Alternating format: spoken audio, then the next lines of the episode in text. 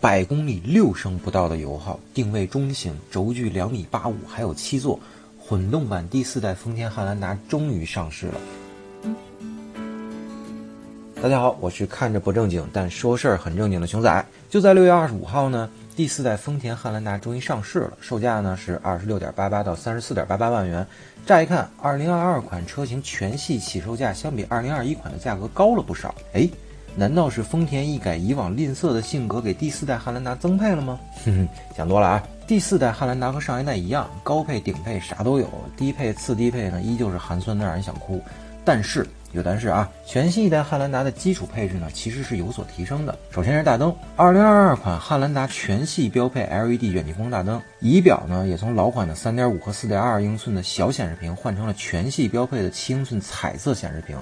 虽然不是全液晶的，但是顶配是十二点三英寸全液晶显示屏啊。中央多媒体显示屏呢，也换成了低配八英寸、高配顶配十二点三英寸的全液晶触控屏。空调啊，二零二二款车型前后排全系标配分区自动空调，还带 PM 二点五过滤装置。至于很多车评人诟病的低配、次低配什么的，还是织物座椅啊、塑料方向盘啊、没天窗啊、没雷达、没倒车影像啊、没并线辅助、道路保持、主动刹车啊，诸如此类巴拉巴拉的，熊仔只能说见怪不怪吧。丰田又不是第一天这样了，至少老款车主可以放心了，因为丰田还是一如既往的对待每一位客户，毫无偏颇之心。那么全新一代汉兰达贵在哪里了呢？答案就是一套混动系统上。得益于丰田这套第四代 THS 混动技术和 P4 后桥电机的加持啊，让这个自重达到两吨多的中型 SUV 的百公里能耗仅需不到六个油。要知道，对于这个级别的车来说，低能耗意味着它的市场竞争力会无比的巨大。大家可以尝试着体体会一下啊，买车。车其实只是一个一锤子买卖，但后期的用车费用才是小刀割肉，难不难受都是自己忍着。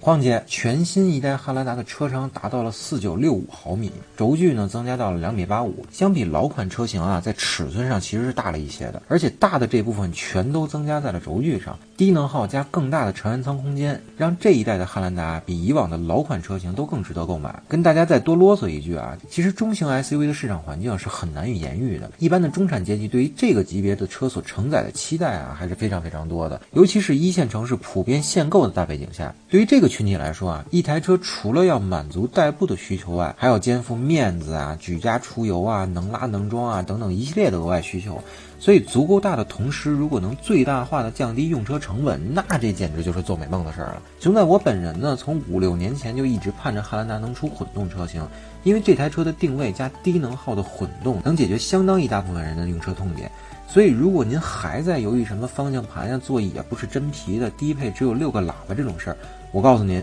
这些事儿汽配城全能帮您办了。像灯光啊、外硬件这种政策法规不允许改变的东西，丰田已经全都解决了。剩下跟政策法规不沾边的东西，您只需要花一点小钱就能全都解决。但是，即便如此，我们还是要批评一下丰田，这都什么年代了，您老还这么任性。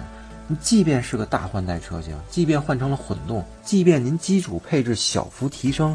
但价格区间也跟着提升，这事儿啊确实让人恨得咬后槽牙，真是一点亏都不吃啊！所以您问我这一代汉兰达值不值得购买？嗯，我还是想告诉您，值得购买。但如果您确实接受不了价格的增幅，那么您可以等等看看即将上市的广汽传祺混动 GS 八，反正汉兰达也肯定是一车难求，加价提车。好了，本期节目就到这里，打个小广告啊，未来我们会针对丰田混动等新能源车推出一个新能源汽车江湖的系列节目，里面呢会详解关于丰田混动的问题。欢迎您持续关注“纯仔说”。最后，希望您能一键三连，点赞加关注，支持我们。如果您对全新一代汉兰达有什么想法，也欢迎通过评论区与我们互动。下期再见，拜拜啦！